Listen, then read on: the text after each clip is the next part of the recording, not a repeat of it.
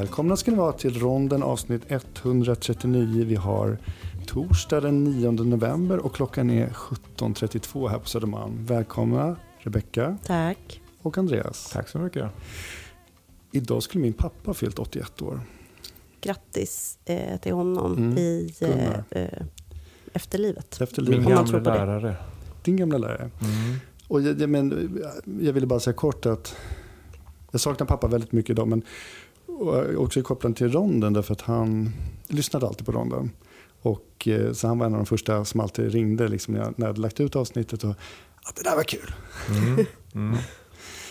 Men hörni, för övrigt är det inte så mycket kul. Det är ganska mörkt ute och i världen. Verkligen. Det är mörkt på alla sätt och vis. Ja. Andreas, du hade varit och Ja, föreläst. alltså jag blev ändå i detta mörker lite, lite glad vet jag inte, men jag blev, kände lite hopp kan jag säga. Jag, för snart en vecka sedan så var jag och föreläste om humanitär verksamhet i krig för IFMSA. Eh, alltså International Federation of Medical Students Associations Mm. som hade ett möte i Uppsala. Och, ehm, det var ju förstås en stor ära att få bli inbjuden dit och inbjudan hade ju kommit sedan lång tid tillbaka så ingen av oss hade ju en aning om Nej, hur världen skulle se ut. Men Ja, det, det som gjorde mig lite hoppfull var ändå att eh, jag kunde berätta för de här studenterna om, eh, om eh, konsekvenser av krig, liksom hur, hur det ser ut historiskt sett. Eh, och internationell humanitär rätt. Mm. Det är ju inte så svart eller vitt som, som många tror. Eh, och jag fick väldigt bra frågor och det blev bra diskussioner som vittnade om att de här studenterna, om jag vågar säga det, till skillnad från, från eh, vad man kan se på vissa ställen i debatten, fattar att det här är väldigt komplex materia om vi pratar om den pågående situationen i Gaza och Israel. Mm. Det är inget derby mellan AIK och Djurgården där man ska fira om mot eh, det andra laget eh, liksom, eh, förlorar. Utan eh, det här handlar om människor av kött och blod som far otroligt illa. Och det finns spelregler för, för den här situationen. Och som, som en, en person har sagt väldigt klokt, att det här handlar om en konflikt mellan två folk, där bägge folken är förövare, inte folken, men representanter för folken är förövare, Mm. och också offer. Bägge är offer och förövare. Så att man, man kan inte eh, förenkla det så mycket som att man håller på det ena laget eller andra. Och det Nej. tyckte jag var så befriande. Att, att ha det samtalet med, med studenterna på ett liksom vuxet och informerat vis. Mm. Så därför kände jag, ja men i det här mörkret, med alla de här svårigheterna och med alla de här hemska bilderna vi ser, så, så den framtida generationen så finns det ändå folk som, som, ehm, som faktiskt ehm, har lite insikter. Du var inbjuden dit, som du sa innan konflikten här. Ja, långt innan. Mm, Och att prata om vad? Det var, det handlade, temat för deras möte var ju konflikter. Ah, okay. Eh, Så, att jag, ja, så jag med min bakgrund skulle prata om då... Och då man- hade du tänkt ta upp andra konflikter? Eller? Nej, jag hade väl tänkt prata lite generiskt om konflikter överhuvudtaget. Vad som händer med sjukvårdssystemet i konflikter. Just det. Och, eh, men också som alltid förstås ta upp olika exempel. Och då kan man ta upp liksom ehm, Irak och Syrien. Ni vet, det dog ju över 500 000 ehm, syriska medborgare. 500 000 har dött sen eh, inbördeskriget började där för en halv miljon, eh, vill säga, för ehm, eh, 2011. Mm. Tio år? Ja, 12 år. precis. Eh, så att eh, man använder exempel från många olika konflikter. Kongo, Mm. Sydsudan och så vidare. Mm. När vi pratade i något avsnitt för när det här precis hade satt igång. Mm.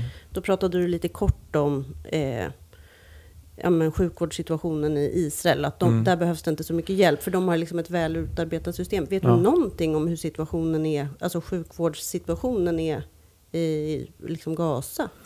Eh, För jag alltså tror har i ju haft- chatten som vi har att du skrev att du hade haft kontakt med Ja, någon kollega. precis. Jag har haft lite kontakt med en, en kollega. Han efterträdde mig som chefskirurg för internationella Röda Korskommittén och han är i Gaza nu Mm, Mhm. med sitt team. mm.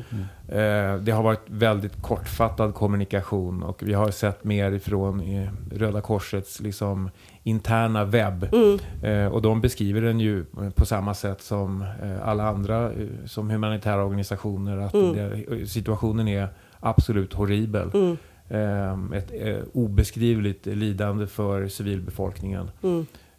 Så att det, det är hjärtskärande.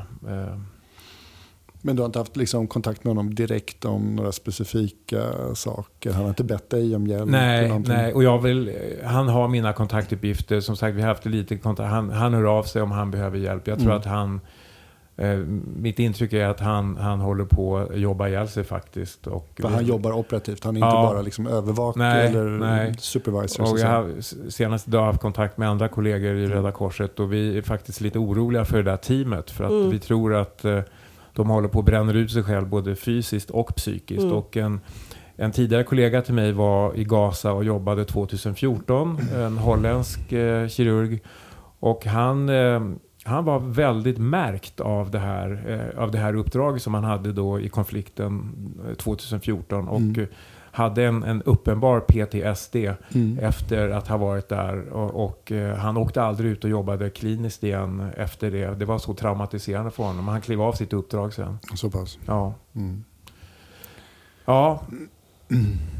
Och de här studenterna i FMSA i Uppsala, alltså läkarstudenter mm. som är inte, mm. intresserade av internationella frågor, ja. global hälsa och så. Uh, hur reagerade de på din föreläsning?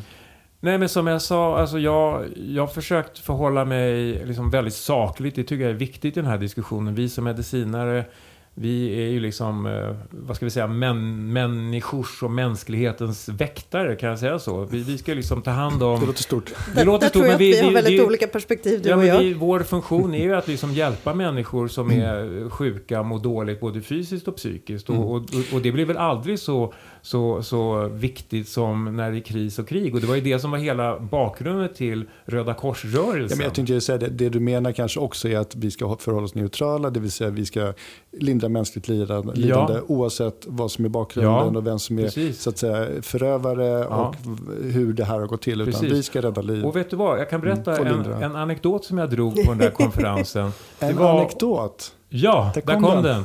Det, eller en anekdot, det är en, en, eh, en sann historia. Jag mötte för ett, sju, åtta år sedan en israelisk thoraxkirurg på mm. ett internationellt möte. Och då pratade vi, vi hade ett, en diskussion om etik. Mm. Eh, och då berättade han att eh, han som thoraxkirurg hade eh, varit med om en situation där en terrorist hade gått in i en butik i Israel och huggit ihjäl massa människor och det var några som var svårt skadade av det här. Mm. Och han själv hade blivit attackerad, terroristen. Ja. Och han bedömdes vara den som var svårast skadad. Ja. Och han, israelisk kirurg, eh, prioriterade så att terroristen gick först. Mm. Eh, vilket han fick nästan, eh, han beskrev det som mål, han fick nästan hela liksom, operationslaget emot sig. Ja. För de var så upprörda över att han liksom gick på mm. sina etiska principer. Att här är det liksom medicins, det medicinska tillståndet som överväger. Därför det fanns israeler som var kanske också allvarligt skadade, ja, men inte riktigt lika inte allvarligt lika skadade. skadade precis. Eh, och, och, och, det, och, det är det jag menar med att vi ska liksom, vi ska ju vara de som, som tänker på humaniteten och det humanitära i första hand och inte mm. titta på... Jag menar, vi, varje dag så finns det ju kirurger i Sverige som opererar eh, vad heter det, gängkriminella. Mm. Vi frågar ju inte liksom, vem Nej. är du och vad har du gjort? De har skjutit ihjäl och mördat massor med folk. Mm. Eh, men det bryr vi oss inte om i den situationen. Nej. Så i det, i det, på det sättet är det ju rätt okomplicerat, eh, tycker mm. jag. Mm. I vårdsituationen, när man står där med patienten framför sig, så är det ju inte så svårt. Nej. Tycker inte jag i alla fall. Nej. Rebecka, mm. några tankar annars? Nej, jag tycker jag känner mig banal när jag pratar om det här. Eh, bara. Mm. Eh, det är så mycket. Folk lider otroligt. Folk far så otroligt illa. Det enda som jag liksom känner att jag kan bottna i och säga är att jag ömmar för barn. Ja. Mm. eh, och att vi ska ta hand om alla barn. Ja. Eh, och det är liksom det enda, jag, eh, det är så banalt så att det liksom nästan inte, vad ska jag säga? Det finns ingenting att säga. Ja, jag har en positiv reflektion och en eh, negativ. Jag kan ta den negativa Ta först. negativa först. Jag läste en, en väldigt bra debattartikel i DN igår där konfliktforskare ifrån eh, olika delar av Sverige hade skrivit en artikel om det här med att den här eh, konflikten som pågår nu då dels eh, megatraumat för Israel med den här, den här massakern den, den 7 oktober och sen megatraumat för Gazaborna med de här ihållande bombningarna. Hur det här kommer skapa eh, liksom extremistiska stämningar i bägge lägren Mm. som kommer vara, pågå liksom i en generation. Mm. Eh, och det är ju ganska dystert. Liksom. Mm. Men, men den, den kanske lite optimistiska eh, tanken är ju att utifrån det här helvetet som vi befinner oss i så kanske alla inblandade parter så småningom inser att vi kan inte fortsätta så här. Vi måste ha en lösning på den här situationen. Och Mm. kanske blir det så att det kommer ur det här en, en tvåstatslösning som, som eh, eh, gör att vi slipper sådana här hemskheter i framtiden. Mm. Tror jag. Eh, det är ju flera lyssnare som har hört av sig och frågat varför vi inte har pratat om det här. Mm. Eh, och det finns ju flera anledningar. Mm. Eller framförallt är det väl så att vi inte riktigt vet hur man ska göra det. För det är svårt att prata om det här just nu. Mm. Eh, det är svårt att podda nu. Eh, Ska vi berätta vad som hände sist i det här rummet? ja, det är väl bra. Mm. Alltså vi måste kunna garva åt Ja. oss själva i alla Ja, fall. absolut. Eh, Vi var ju smått patetiska. Sist när vi poddade så spelade vi in två avsnitt Ja, för två veckor sedan. Och då skulle jag i vanligt fall, liksom, eh, som vanligt, gå hem och klippa de här två avsnitten och lägga upp lite sådär. Och då började det liksom smsas och tisslas och tasslas här. Att, jag tror det började med Totte, för då hade vi pratat om att eh, han hade dragit ett fall, ett väldigt länge, ett gammalt fall från honom. Eh, inom Grejen med det där fallet var ju också att det ramade in hela avsnittet. Ja, Ja. det var ju ett långt, det var ju liksom vår, vår långa Mm. tema. Vårt tema. Vårt 22 Mm. minuters avsnitt, liksom, Mm. eller del. Nej, men då, vill, då hade han liksom fått lite kalla fötter för att det var någon liten aspekt av det där som han insåg att kunde det på något sätt eh, vara oetiskt eller avslöja patienten på något sätt. Mm. Och det, då tog vi bort det. Mm. Så måste man kunna göra. Jag klippte bort. Ja. Då tänkte jag, ja, men nu klipper jag väl ihop ett avsnitt av de här två. Mm. men då började då var det några andra här i gänget som... Men vi, då, då, hade vi pratat om eh, Israel, Gaza, eh, konflikten. Vi hade inte pratat om det. Vi hade Vi hade nämnt det. Ja, det var nämnt det, men då hade vi gjort det tyckte vi här. Det var svårt vi, att... vi hade gjort det på fel sätt. Vi hade Ja, inte det kändes liksom- inte bra. och det var inte genomtänkt. Nu tycker jag att nu tog Andreas upp det på det här sättet, vilket känns väldigt bra. Det du sa, att det var jätteklokt. Nej, men det är inte som...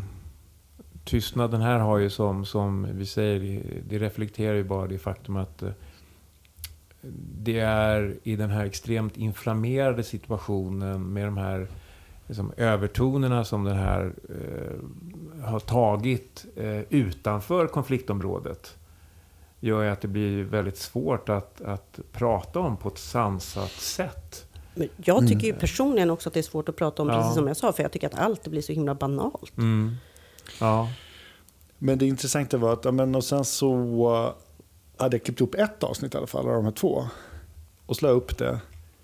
Men då var det jag som fick kalla fötter. och tog tillbaka det avsnittet. Ja.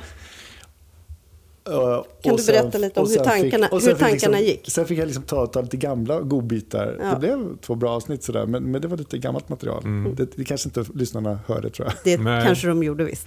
Men eh, kan, du, kan inte du berätta lite om den delen som fick dig att få Jo, kalla den- fötter? Jo, den, den, den kan vi ju ta liksom, och analysera lite här metaaktigt. Men, men det var så här att för några veckor sedan blev jag intervjuad av Aftonbladet. De ringde upp mig när jag jobbade på akuten och ville prata lite om den här.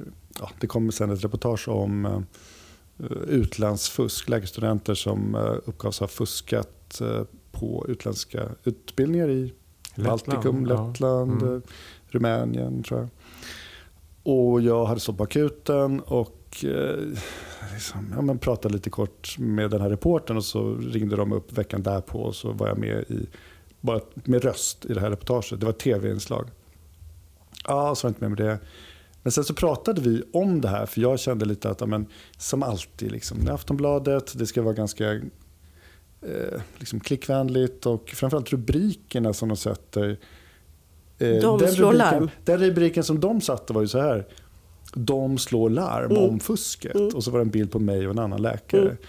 Och det var inte jag och den här andra läkaren som hade slagit larm utan de hade ringt upp och frågat mig vad jag tyckte om det här. Mm. Men de som slog larm, det var ju några läkarstudenter som de hade, ja de hade kanske hört av sig till Aftonbladet, det antar jag. Så de, det vill säga det var läkarstudenterna. Men det är sån klassiker, jag menar de lägger upp på nätet och så är det jag och så står det så här, de slår larm. Mm. Och då så snackade vi om det här och lite annat i det här avsnittet. Men då och då ringde den här reporten från Aftonbladet upp mig. och det är så roligt för då, då svarade jag och då jobbade jag på akuten igen. Det är det, sämsta tid att svara i telefon ju. Ännu mer, då stod jag verkligen liksom med På larmrummet? Nej, men jag stod utanför larmrummet. Jag, bara, jag kan inte prata. Mm. Ja, men vi måste prata om det här sen att du står inte tydligen för det här du pratade om i Aftonbladet. Mm. Jag, jag känner bara så här, men vi kommer inte kunna enas om det här. reportaget ligger ute. Vad ska mm. jag säga? Ska mm. de dementera? De ska ta bort? Jag orkar inte. Mm. Det finns ingenting. Vi kommer ändå inte liksom någon slags konsensus om det här. Det vad det. Vi släpper det. Mm. Så jag tog bort avsnittet. Mm. Du lämnade patienten och gick eh, och eh, tog bort avsnittet. Gick raka vägen in på internet. Ja, men på en fikarast sen, mm. liksom, ja. en halvtimme senare, tog jag faktiskt bort Men då hade den här reporten alltså lyssnat på avsnittet ganska snart efter att det hade lagts ut? Uppenbarligen. Jag ja. la ut på liksom, sex på morgonen och det här mm. kanske var mm. halv tio. Wow. Mm. Men um, grejen är att och det kan ju varit fegt av mig. Liksom, du hade säkert tagit snacket Andreas med den här rapporten och liksom sagt att jag står för det här. Liksom, jag, jag, hörde din röst i bakhuvudet. så här, ja, vad vill ni veta? Jag står för det. Så jag, jag tycker inte att ni satte den här rubriken korrekt. Vad, vad har ni att säga? och så hade du kunnat snacka, liksom, charma säkert den där reportern så hade ni lagt på luren i god, liksom, som goda vänner. Men jag, alltså du vet, du stressad på akuten massa andra bollar i luften i livet, Israel-grejen. Jag bara, det här, det här är bättre att fly än illa effekter på något sätt. Mm. Ja, men känner man så, då, då ska man ju lyssna på den rösten. För att det, det tycker jag. Ja, men, så det är väl några av er som lyssnade på det där första ja, borttagna avsnittet? Det roliga rent mm. tekniskt, när man lägger upp en podd, alltså ett poddavsnitt, så tog man bort det och tänkte jag, nu har jag tagit bort det här. Men, men, men i en app eh, så kan den ju, avsnitt kan ju laddas ner mm. säkert automatiskt. Och då ligger det som en fysisk enhet på mm. din, liksom, Just det. en fil. Mm. Och den kan du inte ta bort. Nej.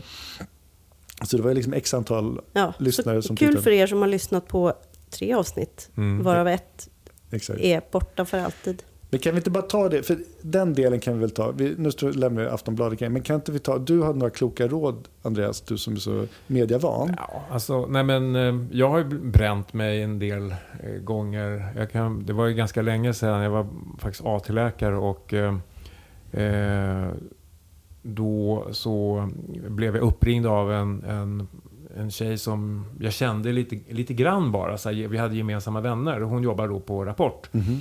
Och så skulle hon göra en förintervju. Mm.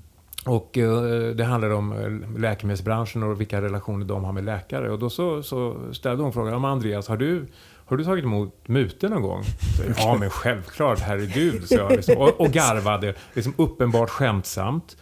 Eh, och så, pratade, men så gick vi över mer seriöst. Men du sa inte då så här, nej jag bara skämtar? Nej, utan, utan det, var ju så, det var ju så uppenbart. Liksom. Det var så uppenbart för dig? Ja.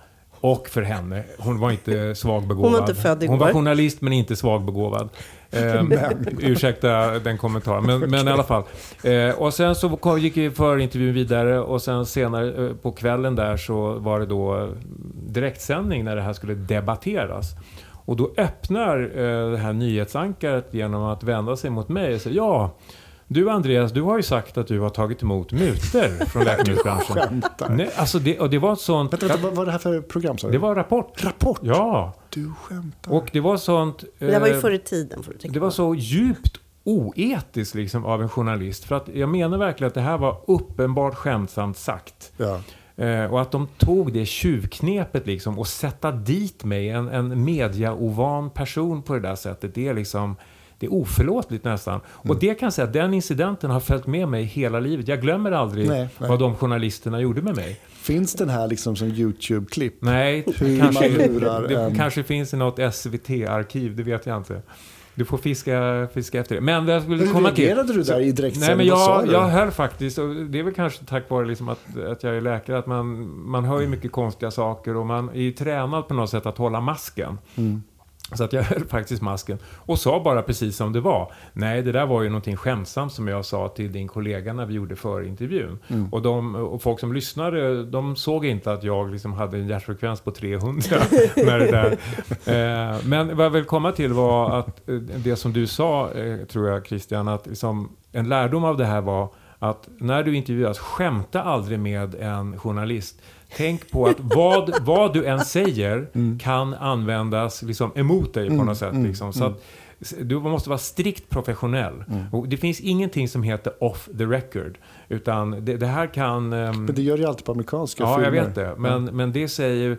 Jag har gått sån här journalistträning bara för något halvår sedan. Då fick, jag, då fick jag höra det. Det finns ingenting som heter off the record. Glöm det begreppet. Mhm. Så det är en lärdom. Men Ja, sen en annan ja. som jag sa till dig var att liksom, om, man, om man blir intervjuad eh, så be alltid att få läsa igenom citaten. Så att du, du kan stå för de citaten.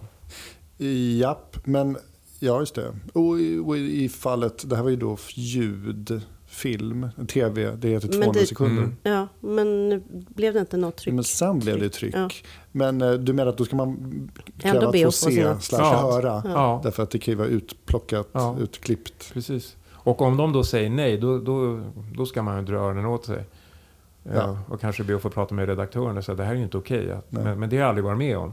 Men om man, och, om man backar bandet ett steg till. När man står med en banan i fikarummet som ledningsläkare på akuten på Danderyd och okänt nummer ringer, vad ska man göra då? Ja, det beror ju på. Det är upp till dig själv. Liksom. Om man är nyfiken så svarar Christian, man ju. Och, nästa eh, gång en journalist ja. ringer och du har mycket annat för dig, många bollar i luften, Ja. då är det ditt ansvar mot dig själv Ja. att säga nej, tyvärr, det passar inte just nu. Ni får Och- höra av er Ni igen. får höra av er Ja, det, igen. och det är det som man säger också på de här kurserna. Liksom, att ta aldrig frågor på, på volley. Bra, Utan, bra. Den, den, den, absolut. Men det är Ja. kanske som någonting som du behöver ta till dig som en personlig utveckling. Det, det håller jag helt med För du älskar ju att ta saker på volley. Jag håller, Och du jag är ju med. generellt bra på det. Nej, men jag håller med. Ja. Och Därför att det är så här, nio av tio gånger funkar det Mm. att ta på volley. Mm. Det gäller ju Det även ena och den även det andra. snabba ena Mm. och andra på Mm. jobbet och Mm. man ska ge feedback och Mm. sådär. Men sånt här kan ju straffa sig ganska hårt. Eh, Det blev ju jobbigt för dig personligen. ja, Ja. men sen är jag ju lite lågbegåvad måste jag ju säga. För att jag hade ju liksom, tycker jag, det var en del lite ångest kring det här och Mm. klippa bort Aftonbladet Mm. och de ringde igen och sådär. Eh, och, men jag lärde mig uppenbarligen inte vad, det här med okänt nummer. För de, jag svarade ju num- gång nummer två. Men det är inte okänt nummer som är problemet, Nej, utan det är ju precis. att du börjar svara på frågorna sen. När Ja. du istället ska säga så här, tack för att du ringde, men det passar inte nu. Men det jag menar. Jag, Ja. ja. Ja, Mm. Det finns Och du- någon slags, här- det finns men- någon slags, förlåt, det finns någon, det, det, jag har ju ett problem, det finns någon, det här med att liksom vara tillmötesgående. Ja, men det, Mm. och, det eh, vill du ju. Ja, Mm. och, och, mm. Och det är ju i grunden inte dåligt, men eh, här behöver du liksom tänka på att skydda dig själv. Ja. Ja. Mm. Men så här att, eh, ja, du, du står där med din banan och så säger du, jag, jag är på jobbet nu, jag kan inte svara. Mm. Men eh, kan vi ta det här eh, klockan fyra? Skicka de frågor som du vill att jag ska besvara på, Mm. på MES. Mm. Eh, så kan vi ta det här klockan fyra. Då får du lite, kan du fundera på de här frågorna och liksom, Just det. ja. Tack för mediaträning Andreas och Rebecka.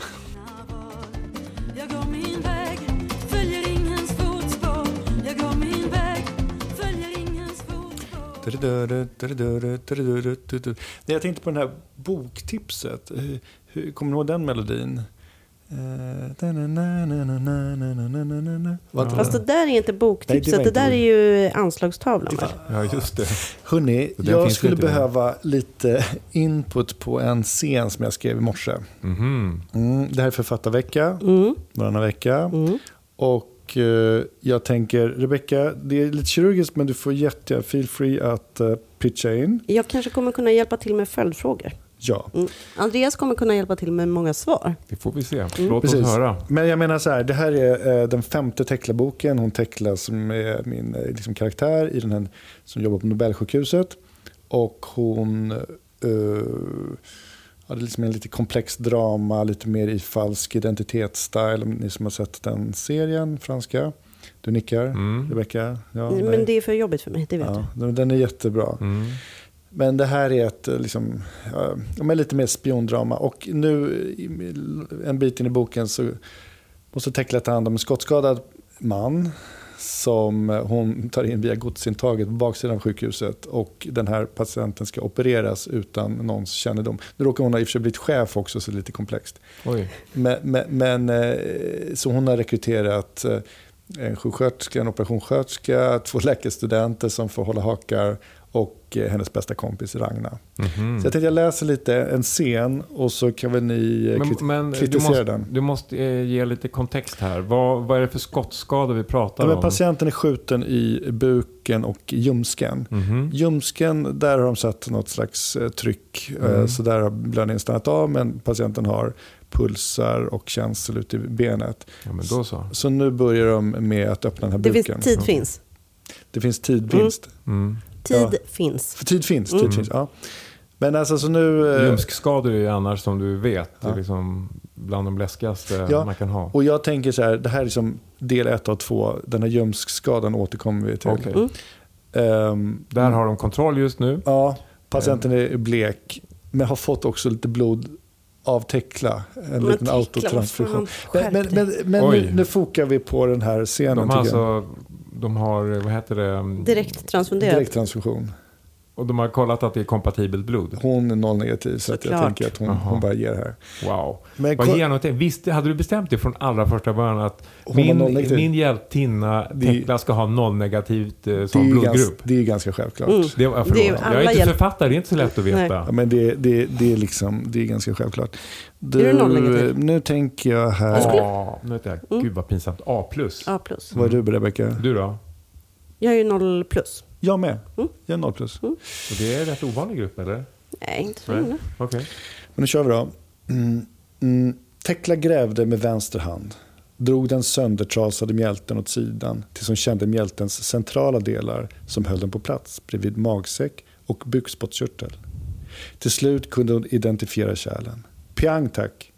Anna Nilssons flinka händer for fram och tillbaka över patientens öppnade buk. Hon torkade blod när Tekla inte såg något. Korrigerade Ragnas position med haken där det behövdes. Överlag hade Tekla inte klarat att operera utan Anna Nilsson. Hon och Ragna skulle tagit död på patienten. Garanterat. Sutur, sa Tekla och tog stora omtag runt mjältens kärl tills hon kände att suturen satt ordentligt. Sax, sa hon och klippte av kärlen mellan två grova suturer. Mjälten lossade enkelt och slängdes i en rond skål. Eh, Funkar det kirurgiskt? Ja, men det tycker jag. För, för liksom ett litterärt sammanhang som det här är frågan om så tycker jag att eh, det är en, en bra beskrivning. Hur hade Eh, du annars ändrat Nej, men det jag tekniken? tänkte på när jag hörde dig läsa det här, Mm. det är att du beskriver mjälten som söndertrasad. Och det betyder, mjälten är ett av kroppens mest blodrika organ. Det betyder att det blöder ymnigt. Ja, Eh, och kanske skulle man stoppa in en sug någonstans i det här, ja i den det. här texten. För Ja. att liksom, Betänk, betänk den ymniga blödningen. Ja, för Mm. annars så, så hur ser hon mjälten? Hur ser hon de här kärlen Just det. eh, när det är ett, eh, liksom ett blodbad i, i buken? det räcker inte att Anna kommer där och torkar lite. Nej, Nej. någon Nej. tork räcker inte här. Som flera dukar eh, ner och packa först kanske? Eller, jag, Eller Nej, packa ska du inte göra här. Mjälten Nej. ska bara ut. Du Ja, måste få ut. liksom eh, blödningskom. Du måste sug. stänga av kranen helt Ja. enkelt. även om, och, och mjälten då, alltså, det kanske inte är en artärblödning utan det, den är bara söndertrasad, det sivar ut liksom. Ja, precis. Och du använder ordet söndertrasad. Det betyder att den är... Ja, det Här, den måste bara ut snabbt. Den, den måste ju ut av någon, något skäl. Det är för att den, Den är trasig. Det, är- det är ett organ som man kan leva utan. Jo, precis. Eh, och eh, det här, du har en livshotande situation där patienten håller på att blöda ihjäl. Ja. Eh, då, liksom, du har ingen tid att förlora. Men som alltid när Tekla liksom håller på att operera och sådär så, så ska det vara ganska begränsade res- resurser och, och, och, och, och Även på pre- Södersjukhuset eller. Nobelsjukhuset. Ja, men Har hon inte en sug? Jo, en sug måste hon ha Ja. fixat. Det här, hon, har liksom, hon har öppnat upp en, en, en, en, en det är en flygel här på, på Nobelsjukhuset där de eh, håller på att bygga om en gammal öron näsa hals operationsavdelning. Så den står stängd. Men där där, har de ju för fan en sug. det är därför hon har tagit sig in där och Mm. liksom nu eh, dragit in den här patienten nattetid och ska Mm. operera tänker jag. Mm. Ja, bra. Nej, men jag, jag skulle nog sug. fundera på det att, för att eh, skapa ytterligare lite dramatik och Mm. lite mer verklighetstrogenhet. Liksom att eh, suger, suger upp eh, en liter blod i buken eller någonting Mm. sånt där och, sen, och då kan man lättare se. Mm. Mm. Annars så gillar jag det här, jag gillar liksom hur det fäller fram mjälten liksom, för det är precis så det går till. Ja, Eh, Och sen då ser man liksom kärlstammen och så kan man lätt eh, ligera. Så mjälten är relativt lätt att ändå liksom tjoff tjoff, två Ja, stora när du, precis, när du fäller fram den. När du Mm. precis liksom, när du, och det är det som kan vara lite svårt ibland. Att, för den kan sitta fastklistrad lite grann mot, mot eh, bukväggen eller mot omgivande organ. Ja. Men när du väl har liksom fällt fram den, då är det en lätt operation. Är det en av de enklare ektomierna? Ja, det skulle jag säga. Mm. Eftersom eh, organet sitter ju ändå liksom tillgängligt när man kommer framifrån. Mm. Mm. Och om det här hade varit en njure, Mm. hade det varit mer komplext då? då? Då hade det varit eh, mer komplext, eh, framförallt för en allmän kirurg därför, som inte är jättetraumavan kan man säga. Mm. Därför att eh, njurarna sitter ju väldigt långt bak. De sitter liksom mot ryggen till och då måste man liksom långt bak. eh, Och då rör man sig i ett eh, territorium där inte allmänkirurgen normalt sett är. När du rör det territorium, då låter det som att du är liksom en liten gubbe som hoppar ner i, i, i, i buken där och liksom s- slidar runt. Ja, Okej, men vi men har jag ju får- alla våra territorier Ja, liksom. Men du då som är traumavan, Ja. eh, om du om du vet att det är njuren som ska ektomeras så att Mm. säga, då gör du på ett annat sätt. Alltså det är ju... Jag tänker om det är ett skott i buken och man inte vet vad fan som Då pågår. måste man då göra måste man bara ett öppna. medelinjektsnitt Ja. på framsidan liksom. Och du då som är traumavan, då måste du ändå gräva dig Absolut, bak. ja. Ja, Då, och då måste man ha med flera assistenter Mm. och så liksom packar man undan som man Mm. säger alla organen. Mm. Och så, så att man kan komma åt njuren där bak. Blir det liksom då att man går igenom en sak i taget? Är det här blöder? Är det här blöder? Ja, är det så här är det. Man blöder? jobbar Ja. systematiskt Mm. och försöker få kontroll på, på var exakt det är det blöder. För det, ser, Mm. det är inte alltid som de här patienterna går till eh, röntgen. Utan Nej, just det. De kan vara så Mm. cirkulatoriskt instabila att man måste gå till operation Man bara direkt. öppnar och ser. Och då får man systematiskt, liksom Mm. kvadrant för kvadrant, leta efter vad det är det Mm. blöder. För det ser man oftast inte Nej. när man öppnar buken. Det bara väller ut massa blod. Just det. Och då är det viktigt att ha sugen där. Då är det väldigt viktigt att ha den där sugen. Mm. Lägger man patienten i sidläge då när man tar en njure? Nej, alltså inte i de här situationerna. Då, Men om då det är mer ett elektivt Om det är ett planerat ingrepp, Ja. då, då kan man lägga patienten på i sidoläge och sen så gör man en, en annan snittföring för att liksom över njurlåsen som det heter. Mhm. Mm. Mm, mm. Du, har du gjort många sådana här splenektomier eller nefrektomier, alltså ta bort njuren i traumasammanhang ute i fält? I Sverige har jag inte gjort någon nefrektomi, men jag har gjort det utomlands i, i krigskirurgiska sammanhang. Och Splenektomi har jag gjort en hel del i, i både och. Både i Sverige. Men, Men, då i, ja. i, i, trauma, ut, alltså i fält, i traumasituationer, har, du, har det just varit mörjigt och mycket Ja, blod? Och, ja. Mm. Har du behövt en sug då? Ja, de, de gånger jag har gjort splenektomi har jag haft sug. Ja. Eh, Det, det är liksom... För att i, när man åker ut och jobbar för internationella organisationer, Mm. då ser de till att man har basutrustning och di, dit hör ju en sug. En sug är bas? Ja. ja. Det är klart att man kan använda sig av massa torkarkompresser och sådär, men det är ju... Det går inte... Det är inte lika bra som en sug. Nej. Och du har inte någon... Sen kan jag berätta en annan... Ja. Jag ska inte använda ordet anekdot, för det skrattar alltid Jo. ni. Men Använd gärna var- ordet anekdot Okej. tycker jag. Vi vill skratta med dig Ja, Andreas. det är bra. Det är bra att du skrattar med mig. Ja. Men när jag var i Malawi 2002 Mm. eh, så skulle jag faktiskt göra just en splenektomi. Det var en ung kvinna, 23 år gammal eller något sånt, som hade kommit in efter en cykelolycka, hade fått ett cykelstyre i magen. Mm. Och, eh, då, det var ganska roligt för då så, så stod jag där och jag var eh, likblek och svettig. tänkte fan nu ska jag klara det här. Mm. Och så sa jag till dem att liksom, kan ni... Jag var jour, det visste jag, för jag hade Mm. blivit inringad. Men så sa jag, kan ni ringa till bakjouren? Mm. Och då så sa de, ja men det är ju du. Och då tänkte jag, shit fan, jag måste lösa det här själv. Mm.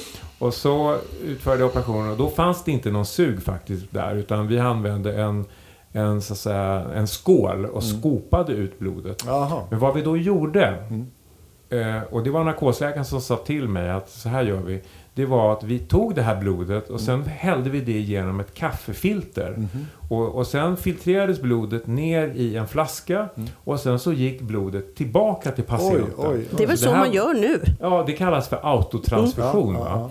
Och det var ju bara så genialiskt och, Mm. och att vi kunde liksom ge tillbaka det här blodet till patienten på det sättet. Men då tog jag ut mjälten, allting gick bra och sen så gick jag tillbaka nästa dag och, och hon mådde bra och så jag kände mig jättestolt och nöjd och lycklig liksom så här. Och sen så eh, när hon skulle skrivas ut så pratade jag med en, med en kollega och så sa han till mig att se till henne att hon nu alltid måste äta eh, nu var det någon medicin som jag inte kommer ihåg för att motverka ehm, malaria. Mhm. Eh, därför att när man tar bort mjälten så blir man ju känslig inte bara för de här vanliga pneumokocker och hemofilus utan Kapslade bakterier. kapslade bakterier utan Mm. också för malaria. Eh, och då så slog det mig att, men jag sa ju det naturligtvis, men hon åkte ut i sin lilla by Mm. där och hon kommer naturligtvis inte förstå vitsen av att ta Nej. de här tabletterna och lägga pengar på det när hon mår bra. Mm. Så att även om jag i den situationen räddade livet på henne Mm. så gick hon förmodligen under, det kan jag tro, i en infektion efter något år eller två eller tre eller fyra. Mm. Kanske, ja. Ja, ehm, Mm. och det är ju... Hon var ju ung, hon kan ju klara av en, en malariainfektion kanske. Ja, så kan det vara. Men bara, det var bara en sån här knorr på den här Ja. historien att man tar bort en mjälte och sen så, så kan det hända andra saker. Men du hade kanske inte möjlighet att laga den mjälten? Nej, nej, nej, det var utom, utom diskussion. Den behövde komma ut liksom. Ja. Skopade ut. Ja, Mm. ja, Då förstår precis. man att det är väldigt mycket blod om man kan Ja. skopa ut det. Ja. Det är en målande beskrivning. Mm, Mm. Tack för den Andreas. tack.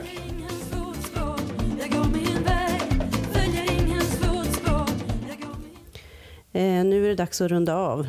Eh, och eh, det slår mig att vi har inte berättat för lyssnarna vad, varför vi är tre personer idag. Ja, var är Totte? Var är Totte? Det är som att han bara hade försvunnit. Var är Men jag, Totte? jag tror att Tottisen är kanske hemma med sin familj. Det vore väldigt kul om Totte nu kom in här och Ja. suttit i köket. Det hade varit toppen. Men så är det inte. Totte, du är bäst och vi saknar dig. Eh, och eh, vi ser fram emot när du är tillbaka. Mm. Eh, och eh, hörni, vid tanke på eh, att vara bäst så vill jag prata om några andra som är bäst. Det är ni som stöttar oss på Patreon. Tack, det betyder mycket. Vi Mm. försöker sk- eh, skramla ihop till kanske nya mickar eller en mixer eller så. Mm. Eh, och eh, vi är väldigt tacksamma för ert stöd. Verkligen. Mm, tack så mycket. Tack. Eh, jag har ju sagt flera gånger att det här med julklapp och så, ni får gärna fortsätta. Alltså ni är väldigt blygsamma och jag får inte så mycket konkreta önskemål. Så finns det till exempel en pryl, ett segment, ett vykort, en eh, anekdot. Finns det någonting särskilt som ni önskar er, Patreons, så hör gärna eh, av er. Så ska jag se vad jag kan göra. Mm. Med vänlig hälsning, eh, Rondens Patreon eh, är Wadstedt. Mm.